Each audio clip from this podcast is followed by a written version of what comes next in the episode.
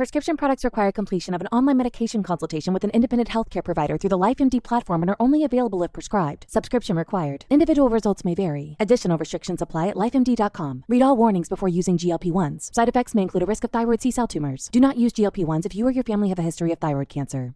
If you've struggled for years to lose weight and have given up hope, did you know you can now access GLP 1 prescription medications through LifeMD? LifeMD is now offering eligible patients online access to GLP 1s, the breakthrough prescription medication that can help you lose body fat and weight. Listen to what people are saying. You just take your shot. It doesn't feel like you're on a diet. What I wasn't expecting it to do was to shut off the food noise. This was life altering. And if I can do it, I feel like anybody can do it. And here's the best part your insurance may cover 100% of the cost of your medication. So go to trylifemd.com to have your eligibility checked right now. Get started today at trylifemd.com. That's T R Y L I F E M D.com. What's the easiest choice you can make? Window instead of middle seat? Picking a vendor who sends a great gift basket? Outsourcing business tasks you hate? What about selling with Shopify?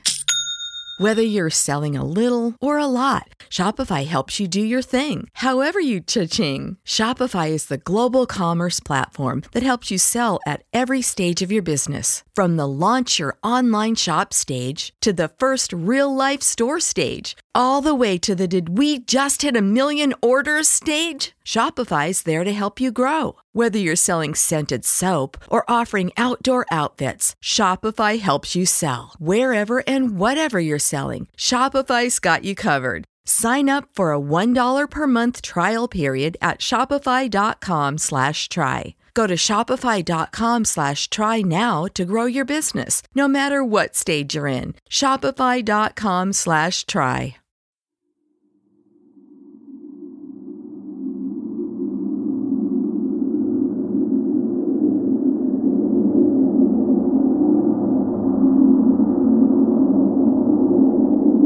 Lo udite? È un rumore di vento. Ma vento nello spazio profondo deve essere un vento solare.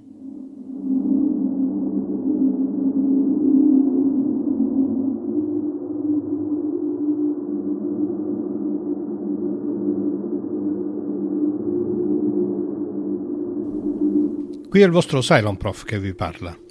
Ero sul ponte di comando della Resurrection, intento a supervisionare l'andamento delle vasche di rigenerazione della nave, quando, grazie alla segnalazione della mia intelligenza artificiale Alexa 4, mi sono accorto dell'arrivo del vento solare.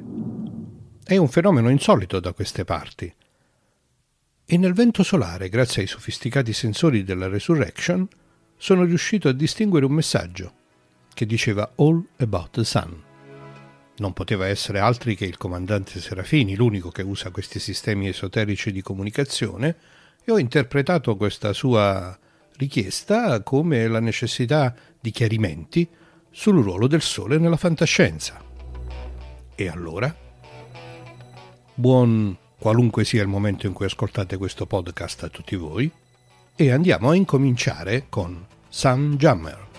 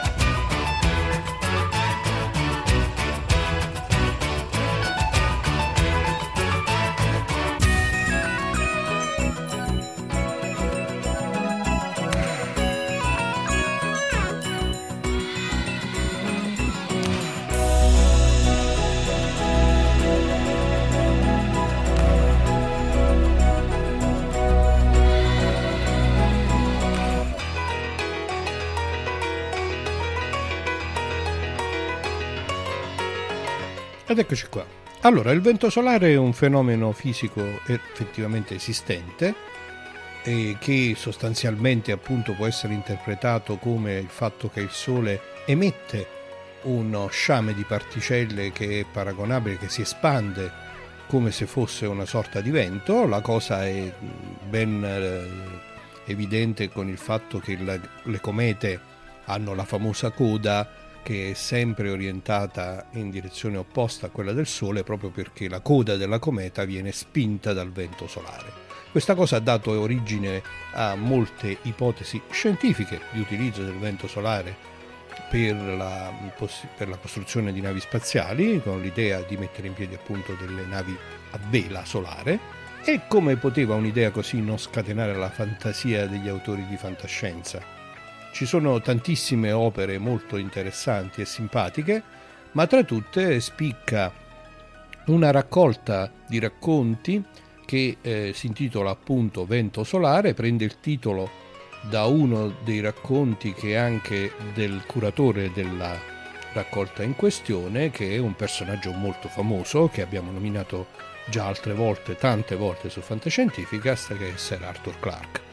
Sir Arthur Clarke nel 1963 scrive questa novella, questo racconto, scusatemi, eh, intitolato Vento dal Sole, e nel quale appunto c'è una vera e propria mm, gara di velocità tra battelli a vela solare. E, mm, la raccolta in questione racchiude non solo il racconto di Clark, ma molti altri bei racconti di fantascienza è stata pubblicata nel 1972 e una caratteristica interessante è che è stata tradotta in italiano e eh, edita nell'ambito delle pubblicazioni della famosa rivista Robot di Vittorio Curtoni, in particolare si tratta dello speciale eh, numero 2 di Robot eh, che è stato edito nel 1977. E come sempre le citazioni del Cylon Prof si riferiscono a chicche di fantascienza classica che sono eh, un po' difficili da trovare, non è che se andate in libreria trovate facilmente l'edizione italiana di cui stiamo parlando, però con un po' di pazienza e un po' di ricerche sulla rete non avrete difficoltà a trovarla, c'è ancora in giro qualche vecchia copia eh, che è possibile ottenere dai siti specializzati e naturalmente è sempre possibile acquistare l'originale da Amazon. Eh, non credo che esista una versione digitale, ma certamente è possibile per chi di voi si appassiona a quest'idea ordinare la edizione americana nei diversi formati in cui è disponibile. I racconti compresi nella raccolta sono tutti molto belli, hanno comunque a tema in qualche maniera il sole e Vento dal sole conclude degnamente questa nostra breve introduzione al vento solare. Passiamo quindi avanti e cominciamo a occuparci proprio del ruolo del Sole nella fantascienza. Post scriptum. Udite udite. Il 26 aprile 1970 il vento solare diventa l'ispirazione, quasi il protagonista di una storia di Mandrake il mago, intitolata appunto Solar Wind, che è uno spasso da leggere.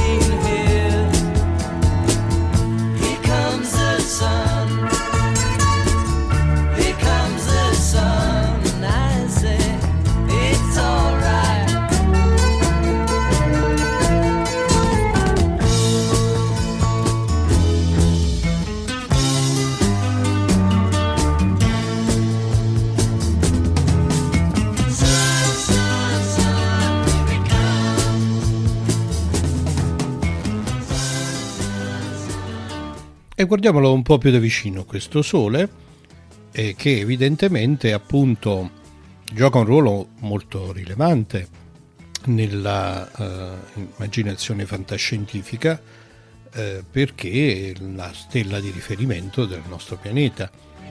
Ci sono molti racconti che immaginano di dover affrontare il problema di evitare di finire nel Sole con una nave spaziale. Ci sono molti racconti e romanzi di fantascienza che si chiedono che cosa succede se il Sole dovesse imbizzarrirsi e diventare una supernova.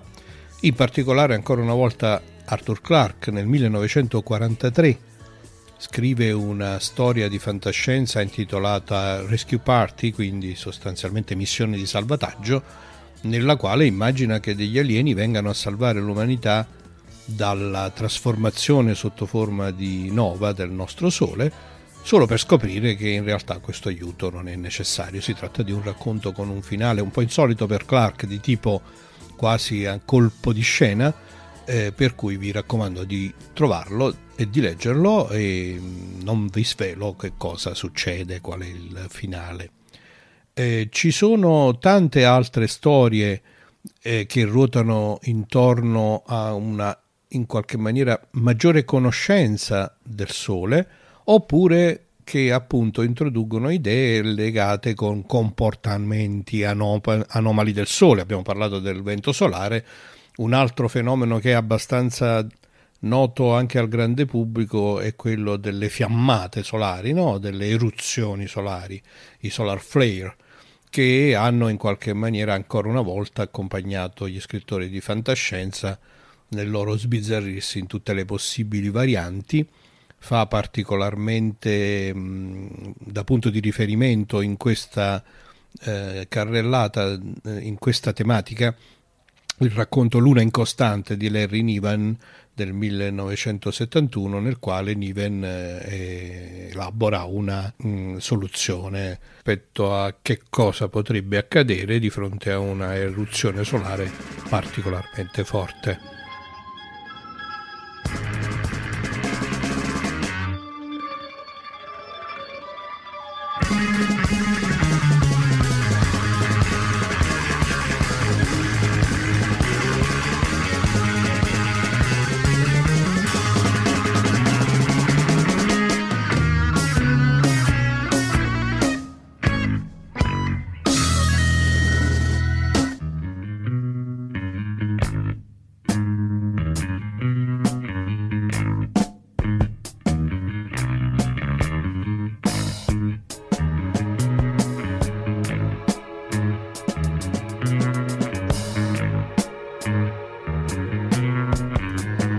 per tenere diciamo, in un tempo ragionevole questo mio intervento, anche tenendo conto delle distanze astronomiche che separano la Resurrection da, da, dalla nave principale di Fantascientificast, quindi per far sì che la trasmissione non duri troppo, eh, vorrei concludere questa brevissima carrellata eh, intermedia con eh, intermedia perché ci sarà una terza parte eh, per, eh, volevo concluderla con ehm, il romanzo di fantascienza che è eh, paradigmatico rispetto all'idea di una esplorazione del Sole, proprio nel senso letterale, quindi di una mm, discesa all'interno eh, delle profondità della stella e che si accompagna anche con la scoperta di, della possibile esistenza di esseri viventi all'interno del Sole stesso.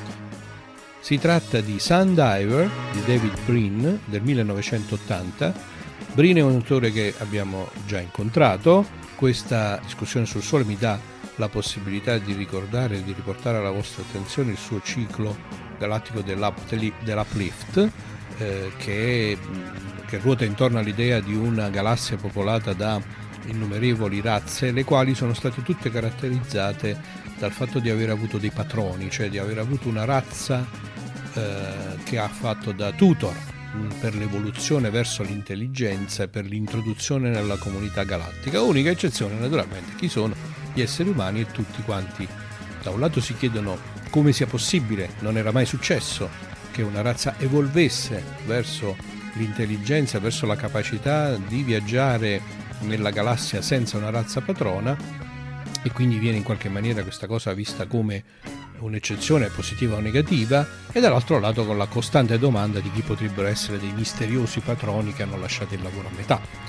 Eh, il ciclo di Uplift eh, contiene appunto questo Sundiver che è posizionato cronologicamente all'inizio eh, della cronologia interna del ciclo stesso e che descrive in maniera molto dettagliata e scientificamente credibile, David Brin è uno degli autori della scuola di hard sci-fi che eh, riporta con una certa coerenza le nozioni scientifiche eh, contemporanee all'interno del, del, dei romanzi eh, che scrive e dicevo riporta appunto questa descrizione di una, mm, di una capacità degli esseri umani aiutati dalla tecnologia galattica di costruire delle navi solari in grado di immergersi nelle profondità del Sole. E vorrei quindi lasciarvi eh, chiudere questa seconda parte della nostra chiacchierata con una breve eh, lettura tratta appunto da Sundiver. Per introdurci a questa lettura, cosa c'è di meglio di Set the Control for the Heart of the Sun dei Pink Floyd.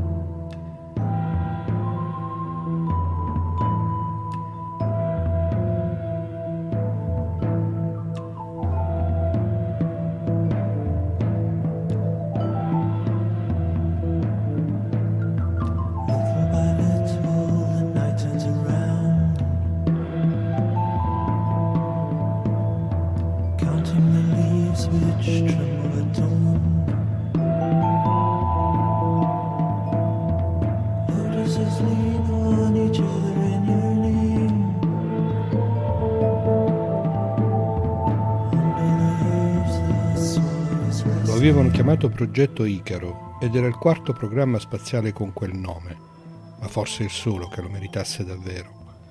Molto tempo prima della nascita dei genitori di Jacob, prima delle rivoluzioni del patto mondiale, prima della Liga dei satelliti energetici, prima ancora che la burocrazia giungesse al culmine della sua caotica potenza, la vecchia NASA aveva deciso che sarebbe stato interessante mandare sonde dritte verso il Sole per vedere cosa succedeva sulla sua superficie.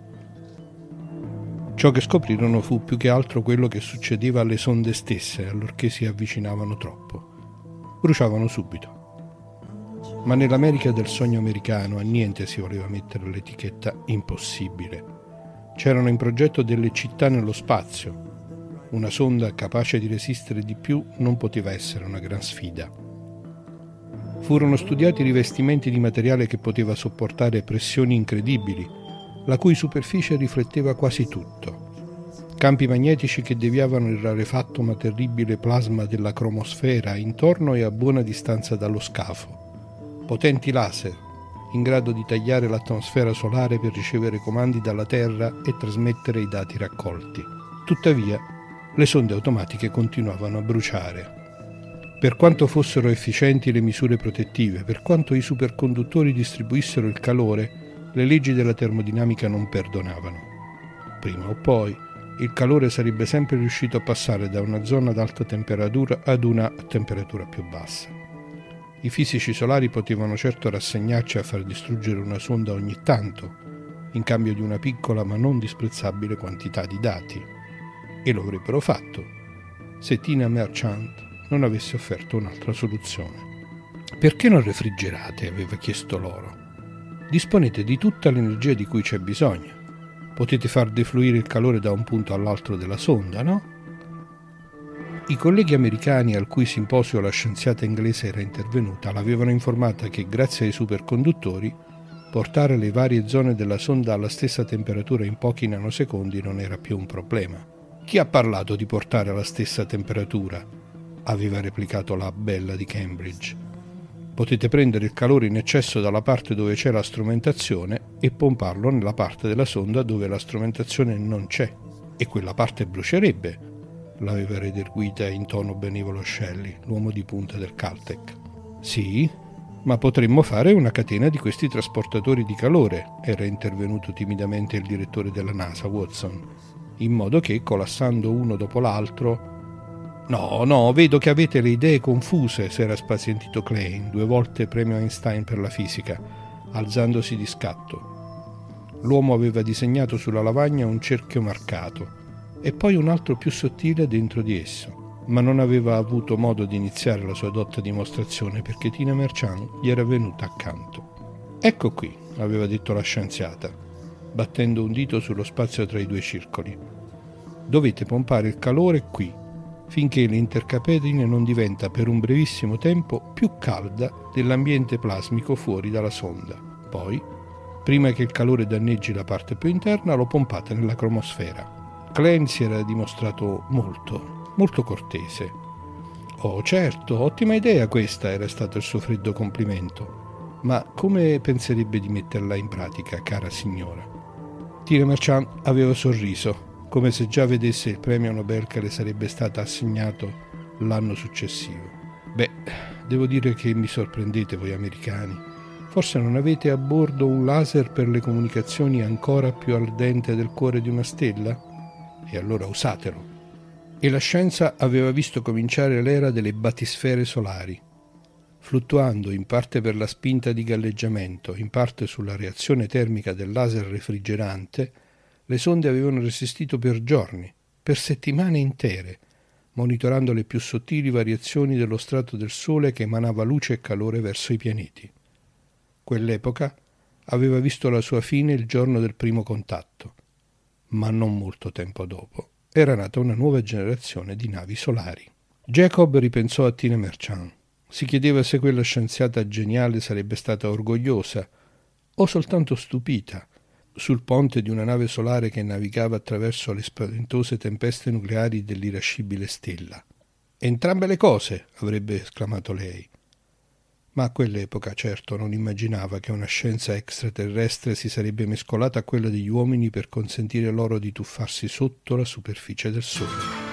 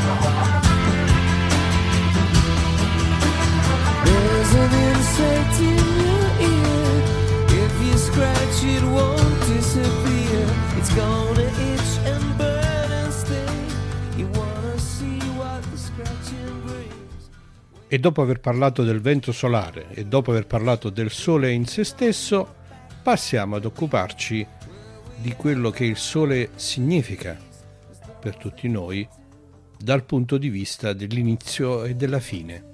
E sì, e sì perché il Sole è la fonte della vita sulla Terra e quindi il Sole dà inizio alla vita e nello stesso tempo laddove esso dovesse spegnersi darebbe sicuramente fine alla vita sulla Terra.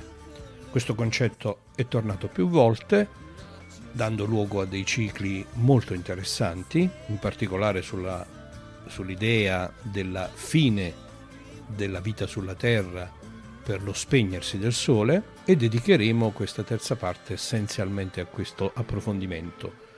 Però l'inizio non è da meno e comunque va nominato, lo nominerò attraverso appunto ancora Sir Arthur Clarke, il quale nel seguito di 2001 Odissea nello spazio, 2010 Odissea 2, parla del fatto che a un certo punto gli alieni che hanno in qualche maniera condizionato lo sviluppo della vita umana attraverso il famigerato monolito nero, alla fine del tentativo umano di esplorare, di raggiungere le lune di Giove dove si sono svolti gli eventi raccontati in 2001, accendono la vita, regalano agli umani una serie di pianeti abitabili, praticamente dando luogo all'inizio di un nuovo Sole.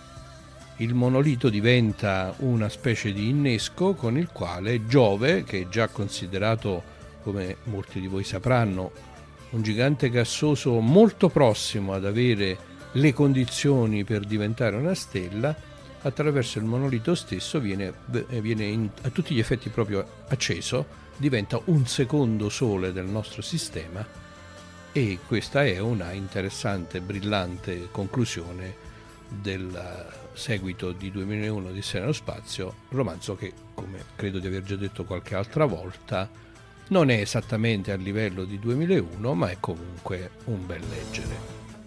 Torniamo dunque al tema principale di questa terza e ultima parte della nostra chiacchierata e parliamo dello spegnersi del Sole.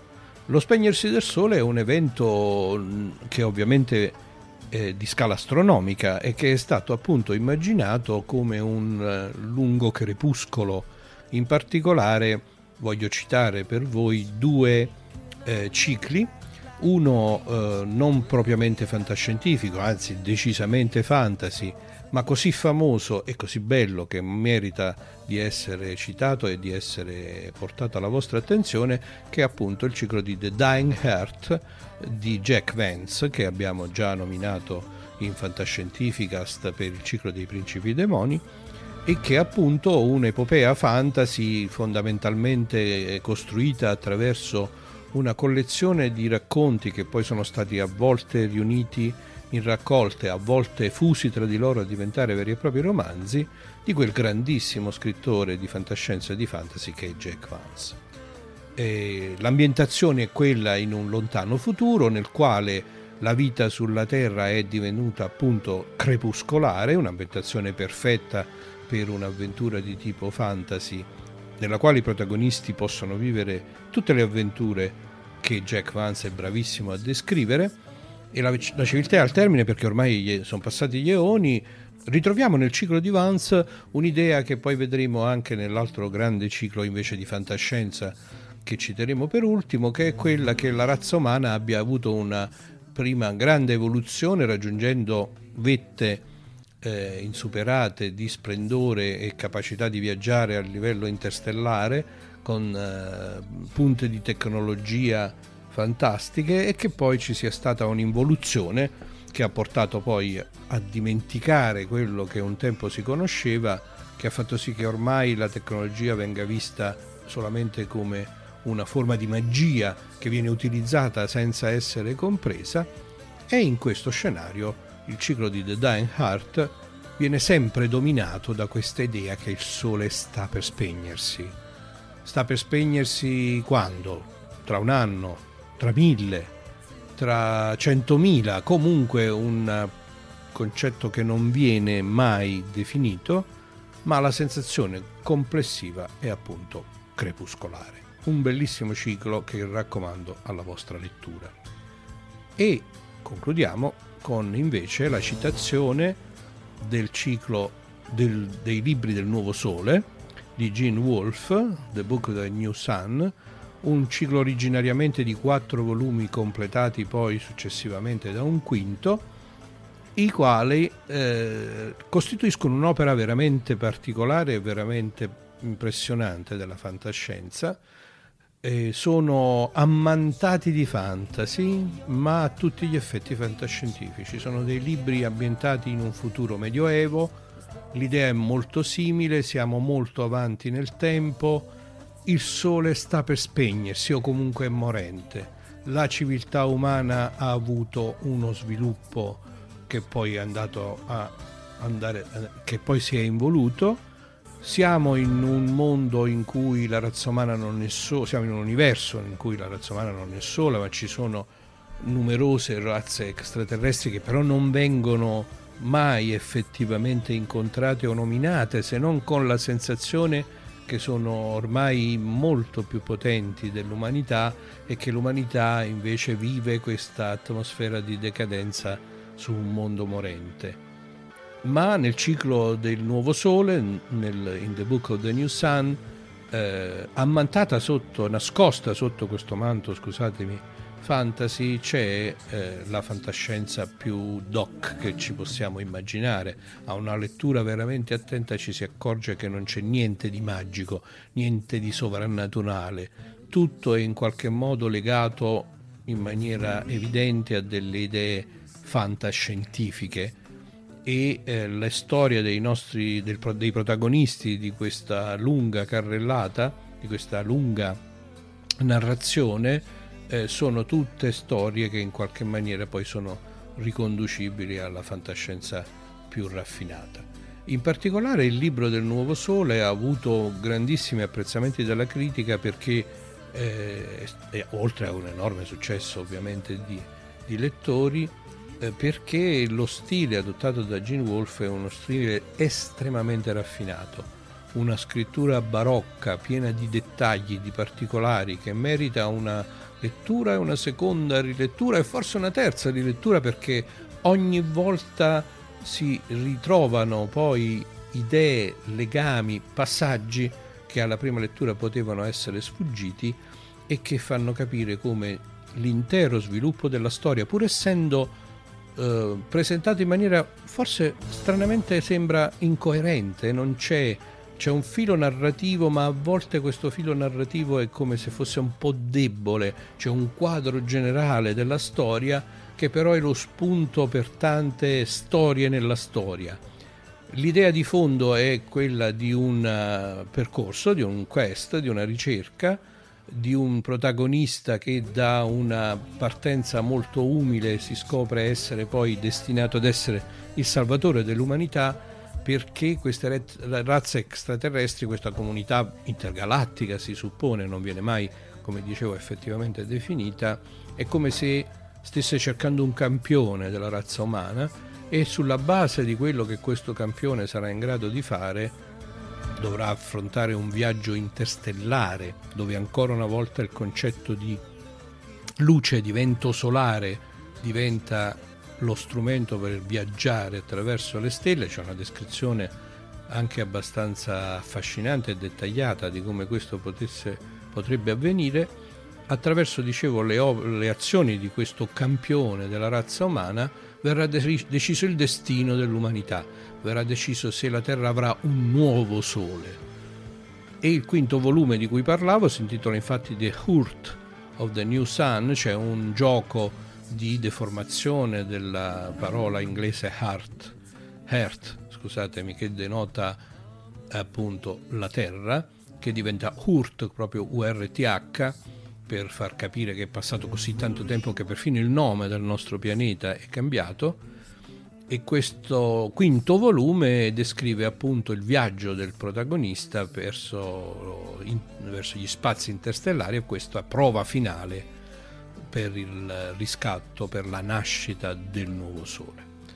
Eh, non posso, non voglio, non sarei in grado di raccontare la trama della storia, eh, è molto troppo complessa, sono state fatte eh, analisi critiche le più disparate. Si è immaginato, Wolf è un fervente cattolico, eh, si è immaginato che, questo, che, che in realtà l'intero ciclo descriva quella che viene chiamata la seconda venuta di Cristo, the second coming, eh, ma devo dire che al di là di queste sofisticazioni eh, o sofisticatezze, effettivamente quello che rimane e un'incredibile meraviglia eh, del lettore di fronte alla ricchezza dei dettagli sia umani, psicologici, sia descrittivi di questa storia bellissima che è indubbiamente di lettura non assolutamente facile, dato che appunto, come dicevo, lo stile scelto dall'autore è estremamente barocco, estremamente sofisticato, ma di sicura grande soddisfazione.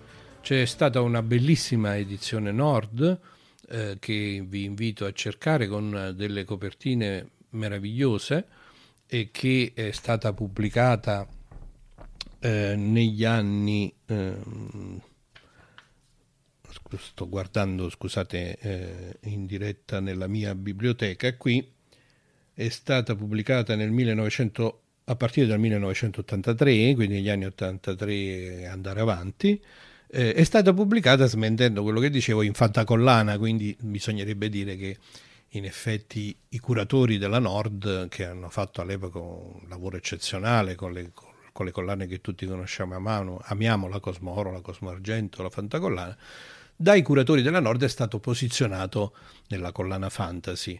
Ma insisto, se lo leggete mi direte il vostro parere, questo è fantascienza allo stato puro.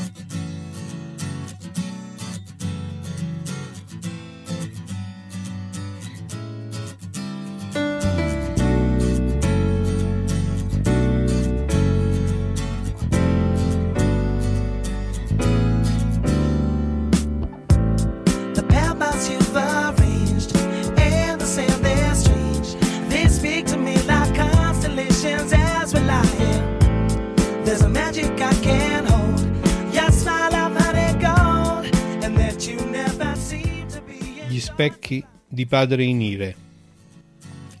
Come aveva detto Agia, al nord le vere giungle agonizzavano. Non le avevo mai viste. Tuttavia il giardino della giungla mi diede l'impressione di conoscerle.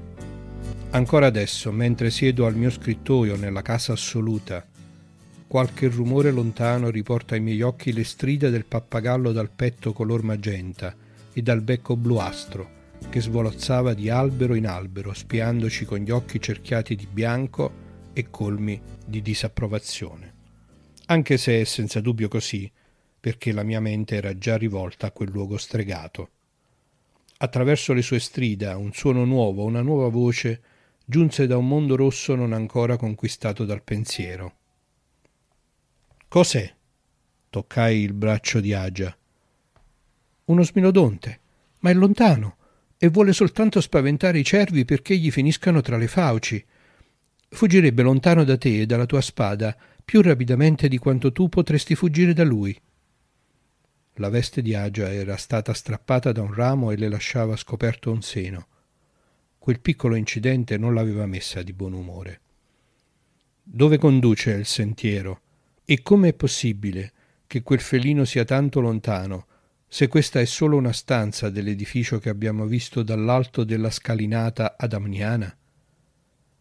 Non mi ero mai addentrata tanto in questo giardino, sei stato tu a voler venire.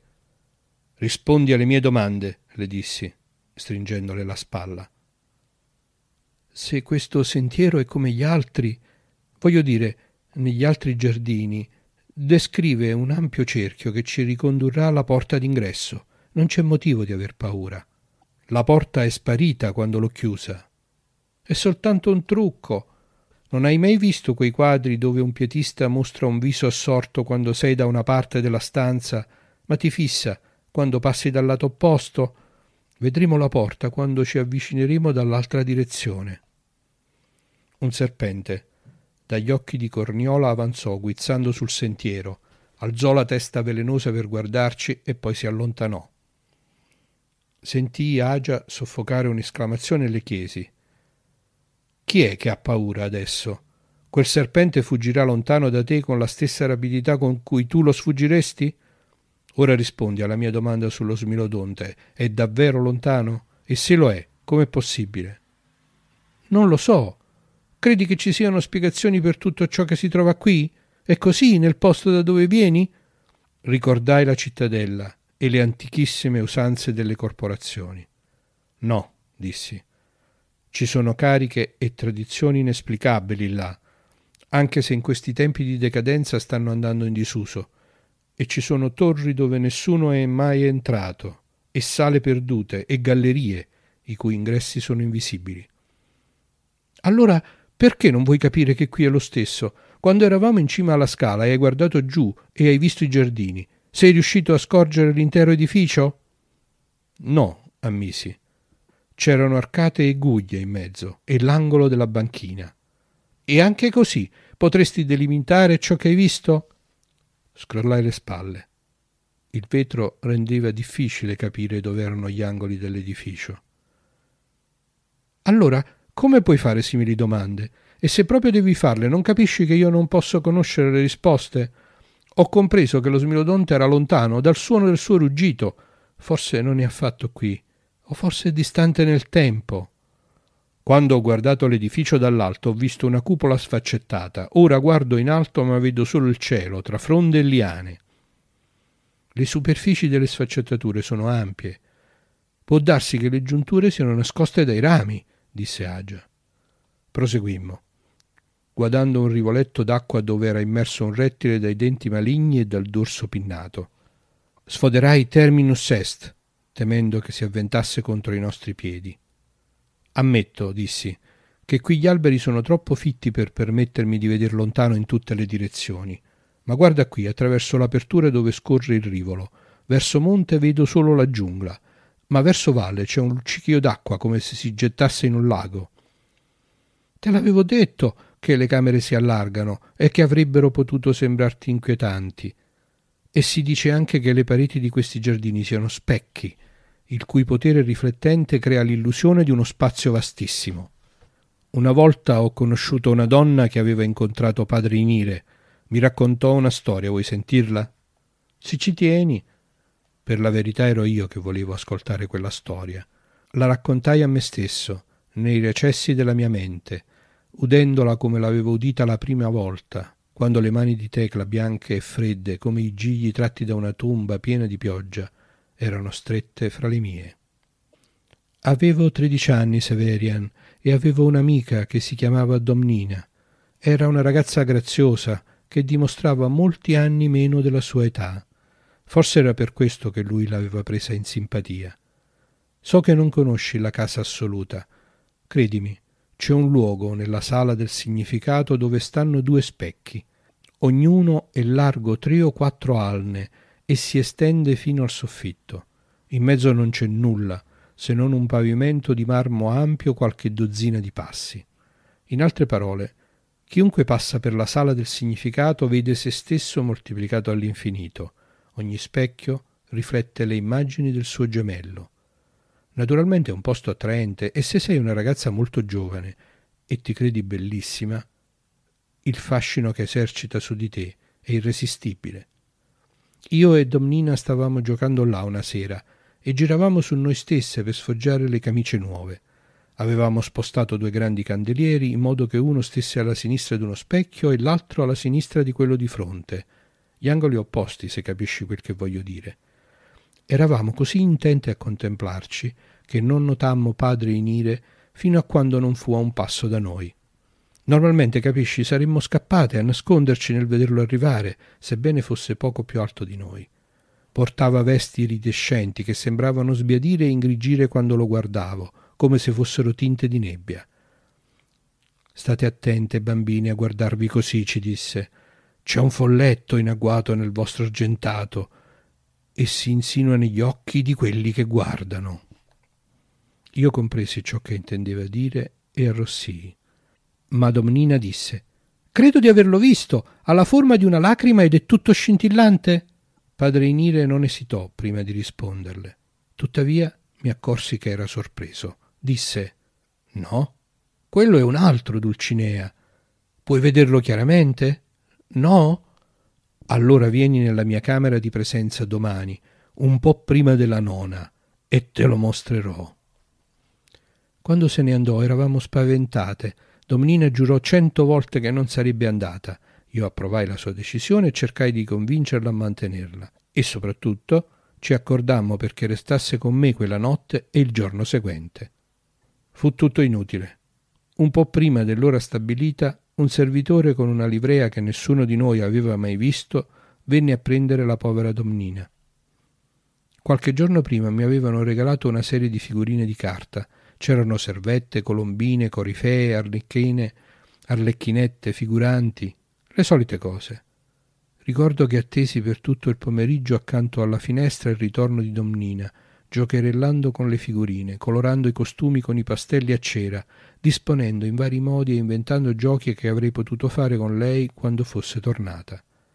Finalmente la mia balia mi chiamò a cena. Ormai pensavo che padre Neri avesse ucciso Domnina o che l'avesse rimandata dalla madre con l'ordine che non tornasse più a farci visita. Mentre stavo finendo la minestra sentii bussare. La cameriera di mia madre andò ad aprire ed entrò correndo Domnina. Non dimenticherò mai la sua faccia. Era bianca, come quella delle bambole. Piangeva e la mia balia la confortò e alla fine riuscimmo a farla parlare. L'uomo che era venuto a prenderla l'aveva condotta attraverso corridoi dei quali ignoravamo l'esistenza. E questo, Severian, lo capisci, era già spaventoso. Credevamo di conoscere alla perfezione la nostra ala della casa assoluta. Alla fine il servitore l'aveva introdotto in quella che doveva essere la camera della presenza. Domnina disse che era una grande sala, tappezzata di drappi rosso scuri, senza mobili, con vasi più alti di un uomo e così larghi che lei non sarebbe riuscita a cingerli con le braccia. Al centro c'era quella che in un primo momento le sembrò una stanza all'interno della stanza. Le pareti erano ottagonali e dipinte a motivi di labirinti. Sopra, appena visibile dall'entrata, ardeva la lampada più luminosa che Domina avesse mai visto. Era bianca azzurra e così fulgida che neppure un'aquila avrebbe potuto fissarla a lungo. Domnina aveva sentito lo scatto della serratura quando la porta s'era chiusa dietro di lei. Non c'erano altre uscite visibili. Corse ai drappeggi, sperando di trovare un altro uscio, ma appena cominciò a scostarli, una delle otto pareti ornate di labirinti si aprì e ne uscì padre Inire. Dietro di lui vide qualcosa che descrisse come un buco senza fondo, pieno di luce. Eccoti qui, disse padre Nire. Sei arrivata appena in tempo. Figliola, il pesce è quasi preso. Puoi vedere disporre l'amo e scoprire con quali mezzi le sue squame dorate resteranno impigliate nella nostra rete. Le prese il braccio e la condusse nella camera ottagonale. Donnina si ritrasse. Al centro della recinzione, proprio sotto la lampada, c'era una nebbia di luce gialla. Non stava mai ferma, mi disse. Si muoveva con guizzi rapidi e non lasciava mai uno spazio che poteva essere alto e lungo quattro spanne. Le ricordava veramente un pesce, molto più della cosa vaga che aveva scorto negli specchi della sala del significato. Un pesce che nuotava nell'aria, imprigionato in una vasca invisibile. Padre Nire richiuse dietro di loro una parete dell'ottagono. Era uno specchio, nel quale lei poteva vedere riflesse la faccia e la mano e le vesti lucenti di Padre Nire, e anche la sua figura e la forma del pesce, ma sembrava che ci fosse un'altra ragazza, il suo viso che sbirciava dietro la spalla, e poi un'altra, e un'altra ancora, e un'altra, sempre più piccole, e così via, ad infinitum, una catena interminabile di visi di Domnina. Quando li vide, lei comprese che la parete della recinzione ottagonale dalla quale era entrata stava di fronte a un altro specchio. In realtà erano tutte specchi. La luce della lampada biancazzurra veniva catturata da tutti e riflessa dall'uno e dall'altro in una danza interminabile come palle d'argento lanciate da ragazzi. Al centro il pesce guizzava avanti e indietro e sembrava formato dalla convergenza della luce. Ecco, puoi vederlo, disse padre Nire. Gli antichi, che conoscevano questo processo come lo conosciamo noi, e forse meglio, consideravano il pesce il meno importante e il più comune fra gli abitanti degli specchi. Non dobbiamo occuparci della loro falsa credenza che gli esseri da loro evocati fossero sempre presenti nelle profondità del vetro. Con il tempo si posero un problema serio. Con quali mezzi si può effettuare il viaggio quando il punto di partenza è una distanza astronomica dal punto d'arrivo? Posso metterci la mano? In questa fase puoi farlo, bambina, più tardi non lo consiglierei. Domnina lo fece e sentì un soffio di calore. È così che vengono i cacogeni? Tua madre ti ha portato qualche volta a bordo del suo velivolo? Certamente. E hai visto i velivoli giocattolo che i bambini più grandicelli lanciano nel parco la sera con gli scafi di carta e le lanterne di pergamena? Ciò che vedi qui sta al mezzo per viaggiare tra i soli come quei veicoli giocattolo stanno a quelli veri. Eppure, con questi possiamo evocare il pesce e forse altre cose. E come i veicoli dei ragazzi qualche volta incendiano il tetto di un padiglione, i nostri specchi, sebbene la loro concentrazione non sia potente, non sono privi di pericoli. Credevo che per andare alle stelle fosse necessario sedersi sullo specchio. Padre Nire sorrise. Era la prima volta che Donnina lo vedeva sorridere, e sebbene sapesse che lo faceva soltanto perché lei lo divertiva e gli piaceva, forse più di una donna adulta, rimase molto scossa. No, no, lascia che ti delinei il problema. Quando qualcosa si muove velocemente, molto velocemente, con la stessa rapidità con cui tu vedi le cose nella tua stanza quando la tua governante accende la candela, allora diventa pesante. Non ingrandisce, capisci, ma diventa più pesante. Viene attratto più fortemente da Hurt o da qualunque altro mondo. Se si muovesse abbastanza rapidamente diventerebbe esso stesso un mondo, attirando a sé altre cose. Non c'è mai nulla che lo faccia, ma se qualcosa lo facesse, ecco che cosa accadrebbe. Eppure anche la luce della tua candela non si muove abbastanza velocemente per viaggiare tra i soli. Il pesce, intanto, continuava a guizzare in alto e in basso, avanti e indietro. Non potresti fare una candela più grande? Sono sicuro che Donnina stava pensando al cielo pasquale che vedeva ogni primavera e che era più grossa della coscia di un uomo. Sarebbe possibile fare una candela di quel genere, ma la luce non volerebbe più veloce. Eppure, sebbene la luce sia priva di peso, preme contro ciò su cui cade, esattamente come il vento che non possiamo vedere preme le pale di un mulino. Ora, vedi ciò che accade quando diamo luce agli specchi posti faccia a faccia. L'immagine che essi riflettono viaggia dall'uno all'altro e ritorna. Supponi che in ritornando incontri se stessa. Che cosa pensi che avvenga? Donnina rise, nonostante la paura, e disse che non sapeva immaginarlo. Annulla se stessa. Pensa a due bambine che corrono su un prato senza guardare dove vanno. Quando si incontrano non ci sono più due bambine che corrono, ma se gli specchi sono fatti bene e le distanze tra loro sono esatte, le immagini non si incontrano, invece vengono una dietro l'altra. Ciò non ha nessun effetto quando la luce proviene da una candela o da una stella comune, perché tanto la prima luce quanto quella successiva che altrimenti tenderebbero a spingerla avanti sono soltanto luce bianca randomizzata, come le increspature randomizzate che una bambina potrebbe creare gettando una manciata di sassolini in uno stagno. Ma se la luce proviene da una fonte coerente e forma l'immagine riflessa da uno specchio otticamente perfetto, l'orientamento dei fronti d'onda è lo stesso perché l'immagine è la stessa, poiché niente nel nostro universo può superare la velocità della luce, la luce accelerata lo lascia ed entra in un altro. Quando rallenta rientra nel nostro, naturalmente in un altro punto. È soltanto un riflesso, chiese Donnina guardando il pesce. Alla fine sarà un essere reale se non oscuriamo la lampada e se non spostiamo gli specchi.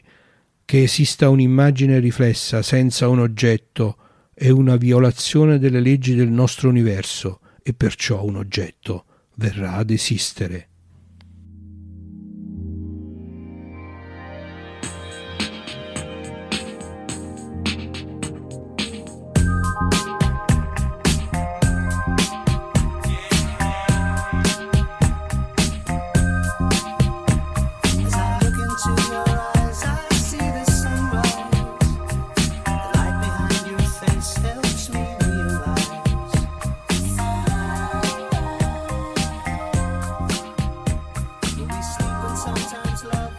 Voglio salutarvi con un'ultimissima segnalazione che è anche un cliffhanger di eh, prossima, del mio prossimo intervento su Fantascientificast perché è una segnalazione di un'opera invece eh, a fumetti che si intitola Eclipse di Zach Kaplan e Giovanni Timpano che è stata eh, tradotta in italiano per i tipi di Panini Comics, è un'opera recente del 2016 credo 2017, si basa su un'altra idea di quelle che non abbiamo esplorato e cioè che il Sole, che è appunto generatore di vita e la cui assenza significa il declino e la fine dell'umanità, potrebbe anche diventare un nemico dell'umanità. E, Eclipse esplora, l'idea che per un fenomeno eh, non meglio descritto l'umanità abbia mm, maturato un'intolleranza totale alla luce. Esporsi alla luce solare significa morte istantanea, quindi c'è un'ambientazione claustrofobica nella quale per uscire all'esterno, all'aperto, occorre indossare delle apposite tute protettive, degli scafandri veri e propri ed è diciamo, una storia magnificamente raccontata eh, che, mi, che mescola anche degli elementi thriller. Eh, la storia non è ancora terminata, è uscito un primo volume che raccoglie credo 10 o 12 uscite e speriamo tutti che questa storia possa proseguire, ma comunque vi assicuro che la lettura anche solo del primo volume è assolutamente piacevole. E detto questo, non mi rimane che salutarvi e appunto, come dicevo, darvi appuntamento ad un prossimo intervento che, posso anticipare, del fumetto farà uso in maniera abbondante. Il vostro Cylon Prof vi saluta e affida al vento solare questa trasmissione di ritorno, sperando che il comandante Serafini ne faccia buon uso. Arrivederci a tutti!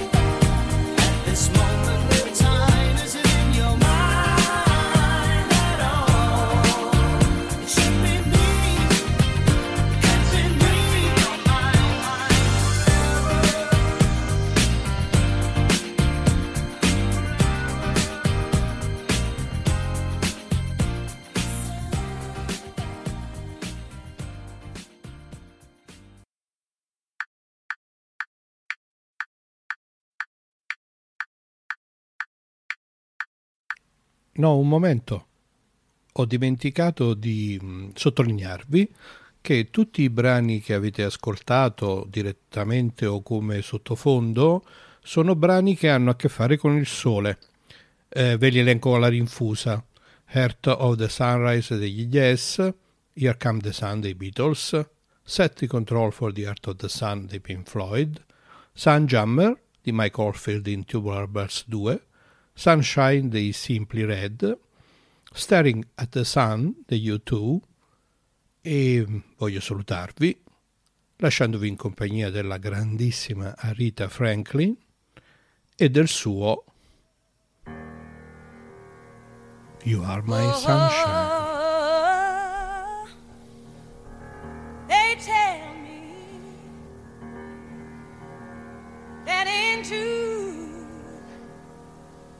Each some rain